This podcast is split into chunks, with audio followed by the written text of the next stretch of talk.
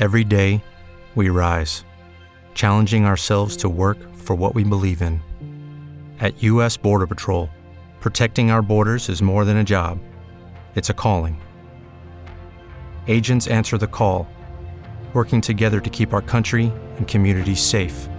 If you're ready for a new mission, join U.S. Border Patrol and go beyond. Learn more at cbp.gov/careers. Mit navn er Fenella Overgaard, og du lytter til Grøn i låget.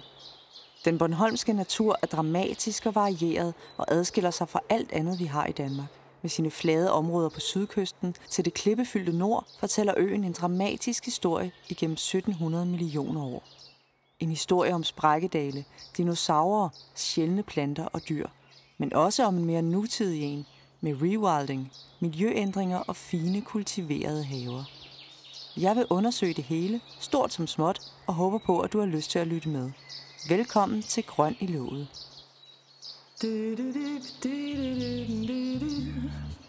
Fenella Overgaard er gartner og naturformidler og arbejder på Natur Bornholm. Hun flyttede til Bornholm i år 2006 og blev straks forelsket i den natur, som hun nu lever af at formidle.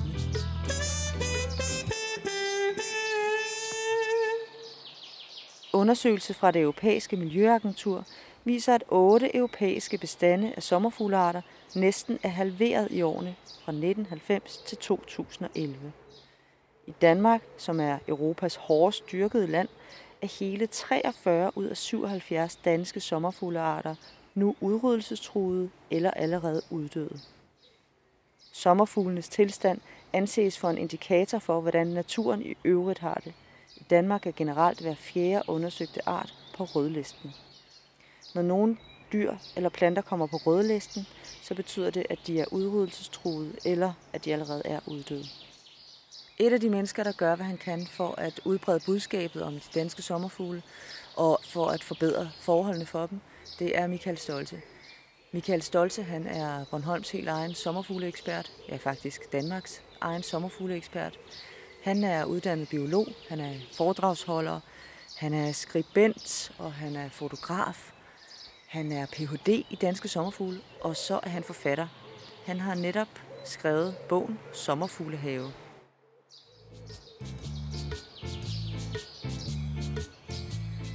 Det er ikke min bog, det er vores bog. Altså, jeg har skrevet den sammen med Mona, som, er, som også er min kæreste, og ja. som er historiker og, og øh, arkeolog, og øh, meget optaget af, skal man sige, det, både det pædagogiske og det mytiske omkring sommerfugle, og så Sue Trolle, som er haveejer og har drevet en, en vild have eller en naturnær have med blik på sommerfugle og bier i ja, snart 50 år. Så, så, øh, så det er også tre, der har skrevet den, og, og, øh, og øh, jeg har skrevet det meget tæt samarbejde med Mona, som, øh, som også har en, en have. Hun har hus nede ved Balka, og øh, der har vi lavet have sammen, og hun har lavet en fantastisk have.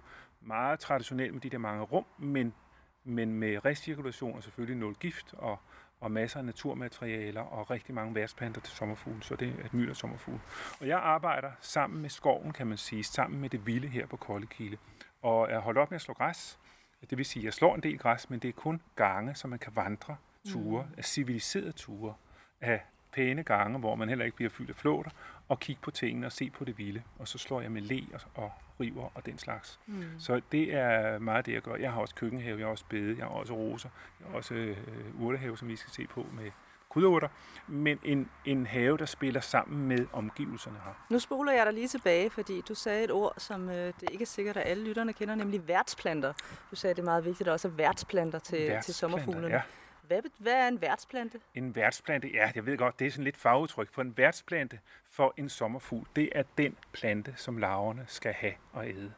De skal simpelthen beværtes med en værtsplante. Og det er jo nemlig ikke nødvendigvis ja. den samme, eller som den, der har blomster og nej, nektar senere. Nej. Så det kan jo være en helt anden blomst. Altså en Niels takvinge for mm-hmm. eksempel, eller en dagpåfugl, og de søger jo til sommerfuglebusk, og den elsker, de elsker sommerfuglebusken. Det er en energikilde, der er en masse honning i, man kan dufte den, den dufter helt utroligt sødt dejligt, og der kommer sommerfuglen og henter energi. Men de kan ikke bruge den plante til at lægge af på. Der skal de have brændnæller. Så brændnæller er den most. Det har vi heldigvis en del af i Danmark.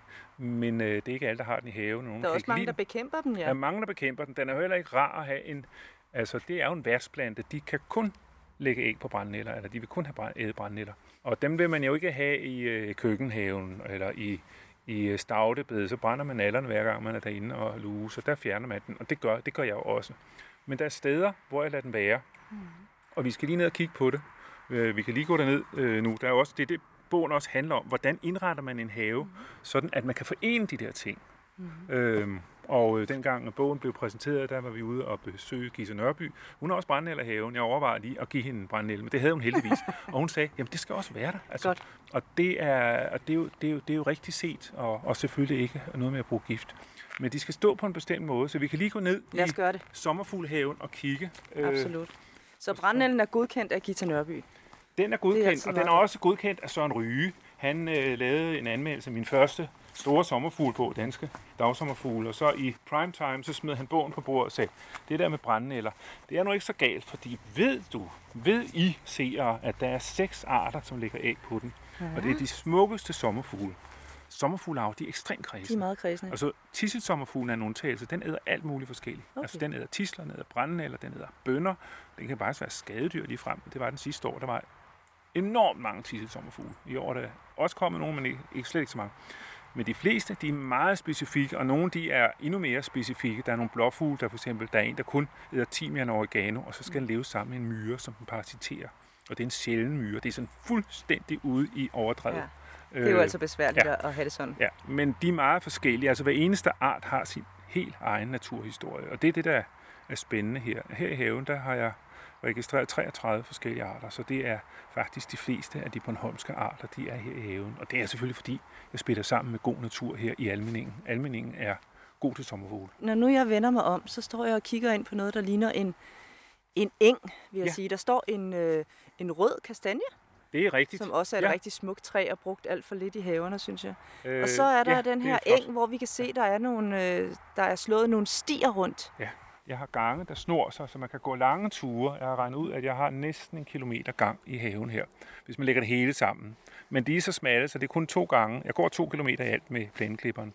En gang frem og en gang tilbage, så er det slået. Ja. Så det går meget hurtigt. Så det tager, mig, en- det tager mig en halv time at slå græs. så. For mig er det vigtigt, at der er mange stier. Man kan jo altid øh, spørge sig selv, hvor meget der skal være, men at man kan gå mange ture og, og komme ind i forskellige lys med, altså det er også for mig et, et sted, jeg fotograferer rigtig meget. Så, øh, og så er der nogle steder, hvor det er tørt, og nogle steder, hvor det er fugtigt. Og her på ud mod Åsedamsvej, der er en øh, lille bæk. Og der er fugtigt, så der er indplanter. Så hvis vi vender os om her, så kan vi se her, det er jo simpelthen det fineste flor af. Her er syre, som syre er glad for, fordi der er ildfuglene lever af syre alle sammen. De er specialister i at æde den her syreplante, som er beslægtet med ja, den der hedder butbladet skrabbe og rødknæ. Altså de er i rabarberfamilien, og der er flere arter.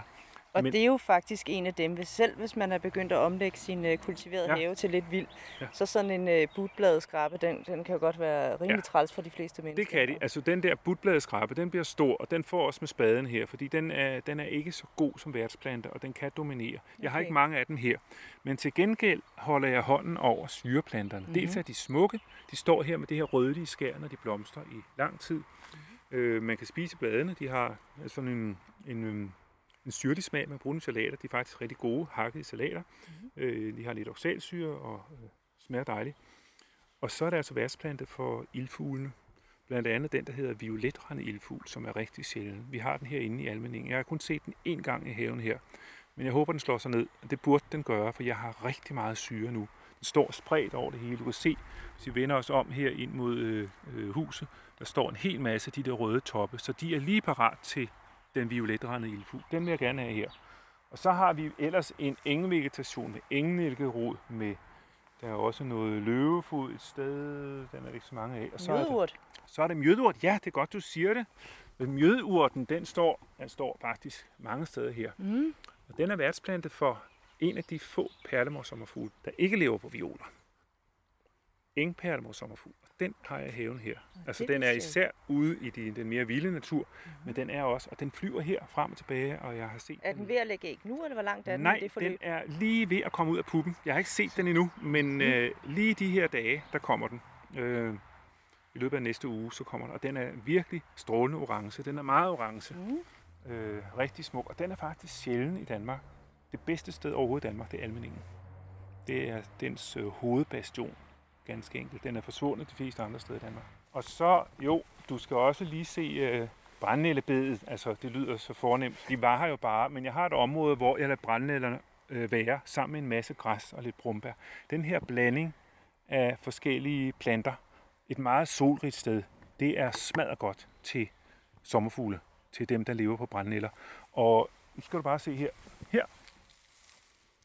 inde det der sammenspundet bad, der bor en admirallarve. Ja, det vil sige, den har faktisk forladt det. Den har fundet et nyt blad. Den har et derindefra, og så har den skidt ned i bladet her. Der Ja, ligger det admi- admiral. Det lyder fornemt, ikke? Admirallort på bladet. Og så er den gået hen til et andet blad for at spænde det sammen. Jeg tror, den sidder herhenne. Ja, det gør den. Og de er svære at se. Jeg har faktisk i går filmet sådan et blad, hvor jeg havde skilt det ad for at se larven. Og så gik der ikke mere end tre minutter, så havde den spundet det sammen igen heldigvis. Nu kan vi lige se her. Prøv lige at åbne det.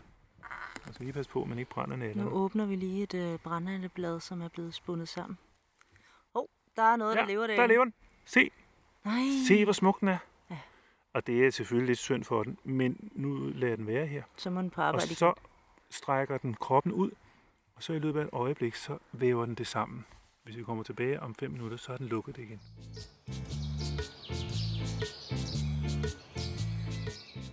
Nu står vi altså under den største blodbøg, som jeg nogensinde har set. Ja, den er gigantisk, og øh, står virkelig godt her. Der er en lavning, så der er lidt fugtigt. Og jeg har målt den, den er næsten 5 meter. Den er 4 meter 90 i omkreds. Så øh, jeg har ikke hørt om nogen enkeltbøge, der er tykkere på Bornholm. Så, så, men jeg vil meget gerne høre, om der er nogen, der er større, men den er kæmpestor. Men øh, det, der er spændende med haven her, det er, at øh, der ikke var gødet ret meget, og der er et hav af vilde violer, specielt den, der hedder skovviol. Der er også et par andre violarter, men der er tre-fire forskellige arter af violer. Og om foråret, så kan der være helt blåt af violer, og vi beskriver det også i vores bog, det her med violerne på Koldekilde. Øh, og det er godt for perlemorsommerfugle, fordi de fleste arter, de vil kun have violer, og kun vilde violer. De lægger simpelthen æg på dem. Så kejserkåberne, som er den største perlemorsommerfugl, den flyver rundt i haven her. Den er ret almindelig i almeningen øvrigt, men den flyver rundt og lægger blandt andet æg på stammen af træet herinde. Og den har det meget mærkelige forløb, at øh, æggene klækker om sommeren, og så sætter den sig til at overvintrer allerede i august-september måned, og laver et lille spind, og så sidder den der og venter bare. Og så først om foråret, så kravler den ned fra stammen, den der lille bitte larve, som kun er 3 mm lang, den kravler ned, og så finder den violer, og så æder den violer, og så bliver den tyk og fed i løbet af maj, juni måned, og så forpupper den sig her, ja, begyndelsen af juni, midt i juni, og så bliver den til en kejserkåbe. Og det er, at kejserkåben er et af mine favoritdyr. Altså jeg har øh, mange favoritter, men altså kejserkåben er virkelig smuk og spændende. i Kan den. du ikke beskrive, biologi. hvordan en kejserkåbe ser ud? Jamen, den er en 6-7 cm i vingefang, og så er hannen, den er strålende orange med sorte striber på, øh, på vingerne, sådan nogle lange striber. Og hunden, den er lidt mere øh, okker i farven, ikke så skrigende orange, lidt mere diskret, og så har den pletter, leopardpletter på nærmest. Men øh, hannen, den, de der duftskrig, eller de der striber, det er nogle, noget, der hedder duftskæl. Og den bruger den simpelthen, når den skal forføre hunden. Så den har sådan en parfume, så det er, det er måske lidt omvendt i sommerfuglenes verden i forhold til mennesker, men det er altså handen, der kommer med parfume og forfører hunden der. Som, øh, og så flyver han, de, flyver, de der hunder flyver frem og tilbage, også i haven her, når det er stille om sommeren. Og så flyver han ind under og så op foran, stejlt op, og så står han stille i luften, og så sidder han med vingerne, så de der dufte, de regner ned på hunden. Og det bliver han ved med, og det gør han altså måske tusind gange. Og først til allersidst, når han har mistet en del af de der skæld og dødstoffer, så overgiver hun sig, så tænker hun, Nå, nu må jeg hellere til fadet der, så parer de sig. Og, og den der ballet, den, den ser man altså på stille dage, og det er kun helt bestemte dage, hvor det er stille og varmt, der ser man kejserkåbernes ballet. Og der er ingen steder i Danmark, der er så mange som i, i Almeningen.